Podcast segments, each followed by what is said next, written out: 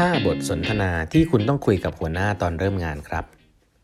สวัสดีครับ ท่านผู้ฟังทุกท่านยินดีต้อนรับเข้าสู่ 8บรรทัดครึ่งพอดแคสต์สาระดีๆสำหรับคนทำงานที่ไม่ค่อยมีเวลาเช่นคุณครับ อยู่กับผมต้องกวีวุฒิเจ้าของเพจ8บรรทัดครึ่งครับครั้งนี้เป็น EP ที่ 881 แล้วนะครับ ที่มาพูดคุยกันครับ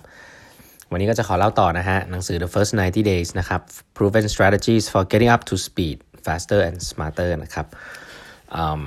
ก็เป็นหนังสือที่ช่วย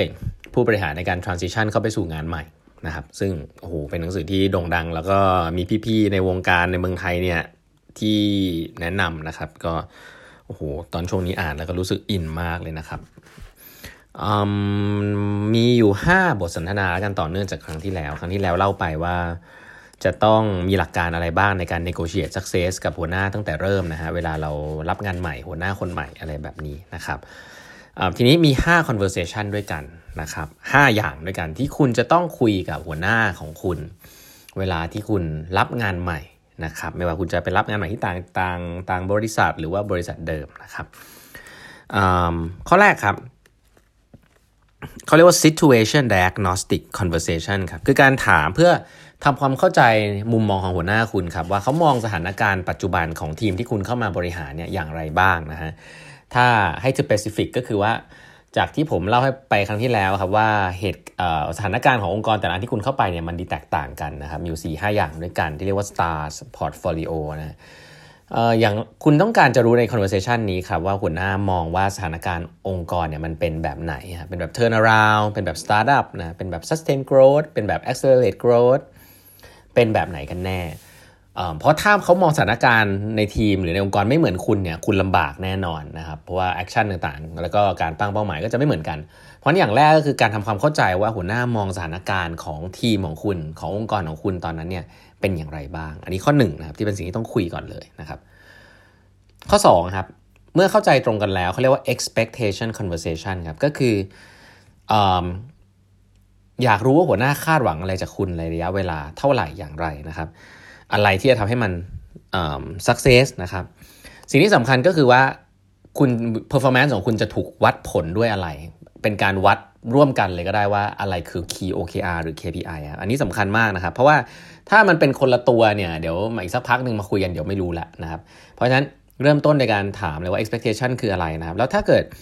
หัวหน้าเนี่ยมี tendency ที่จะตั้งเป้าอะไรที่มันไม่ realistic ตั้งแต่แรกอยู่แล้วนะครับ เพราะฉะนั้นก็เป็นโอกาสนะครับ ตั้งแต่แรก ๆ เลยที่จะ negotiate ว่าเฮ้ยพี่มันเยอะไปเปล่าช่วงแรกขอลองดูก่อนไหมอะไรอย่างนี้นะครับ เพราะฉะนั้น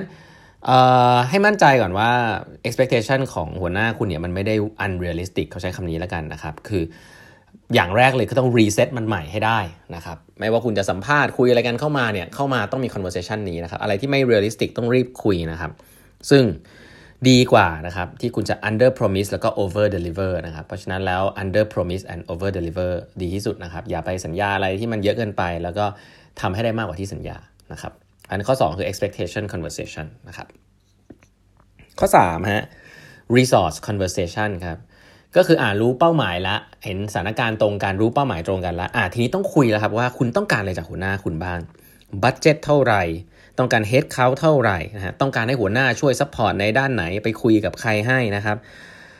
ปรับกระบวนการภาพใหญ่ตรงไหนนะครับ ต้องการการทำงานยังไงนะฮะ resource สำคัญมากนะครับ people process technology ต้องการ budget มาสร้างซอฟต์แวร์แบบไหน ไม่มีหรอกครับที่เข้ามาแล้วเขาจะคาดหวังให้คุณเปลี่ยน แล้วก็ไม่ให้อะไรคุณเลยนะเป็นไปไม่ได้ เพราะนั้นคุณต้องcommit กับเป้า แล้วก็ข้อ 3 ก็คือ แล้วคุณต้องการอะไรจากหัวหน้าคุณบ้าง ให้เขา support อะไรบ้างนะครับ budget เท่าไรคนเท่าไหร่อย่างที่บอกไปเนาะ headcount เนี่ยจริงๆหลักๆเลยขอ headcount ครับอะไรอย่างงี้ขอกันให้จบตรงนี้เลยนะครับ ไม่งั้นเนี่ยเริ่มทำงานไม่ได้นะครับ ก็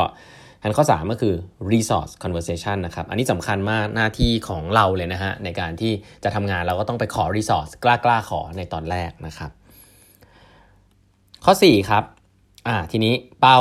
อ่าเห็นสถานการณ์ตรงกันละตั้งเป้าหมายร่วมกันละนะครับขอขอ resource มาได้ละ ทีนี้ข้อ 4เขาเรียกว่า style conversation ครับ style คืออะไรเออยากจะ work กันแบบไหนครับหัวหน้าอยากจะให้อัปเดตกันบ่อยแค่ไหนนะครับ อยากจะใช้ communication channel แบบไหนนะครับบ่อยแค่ไหนนะครับ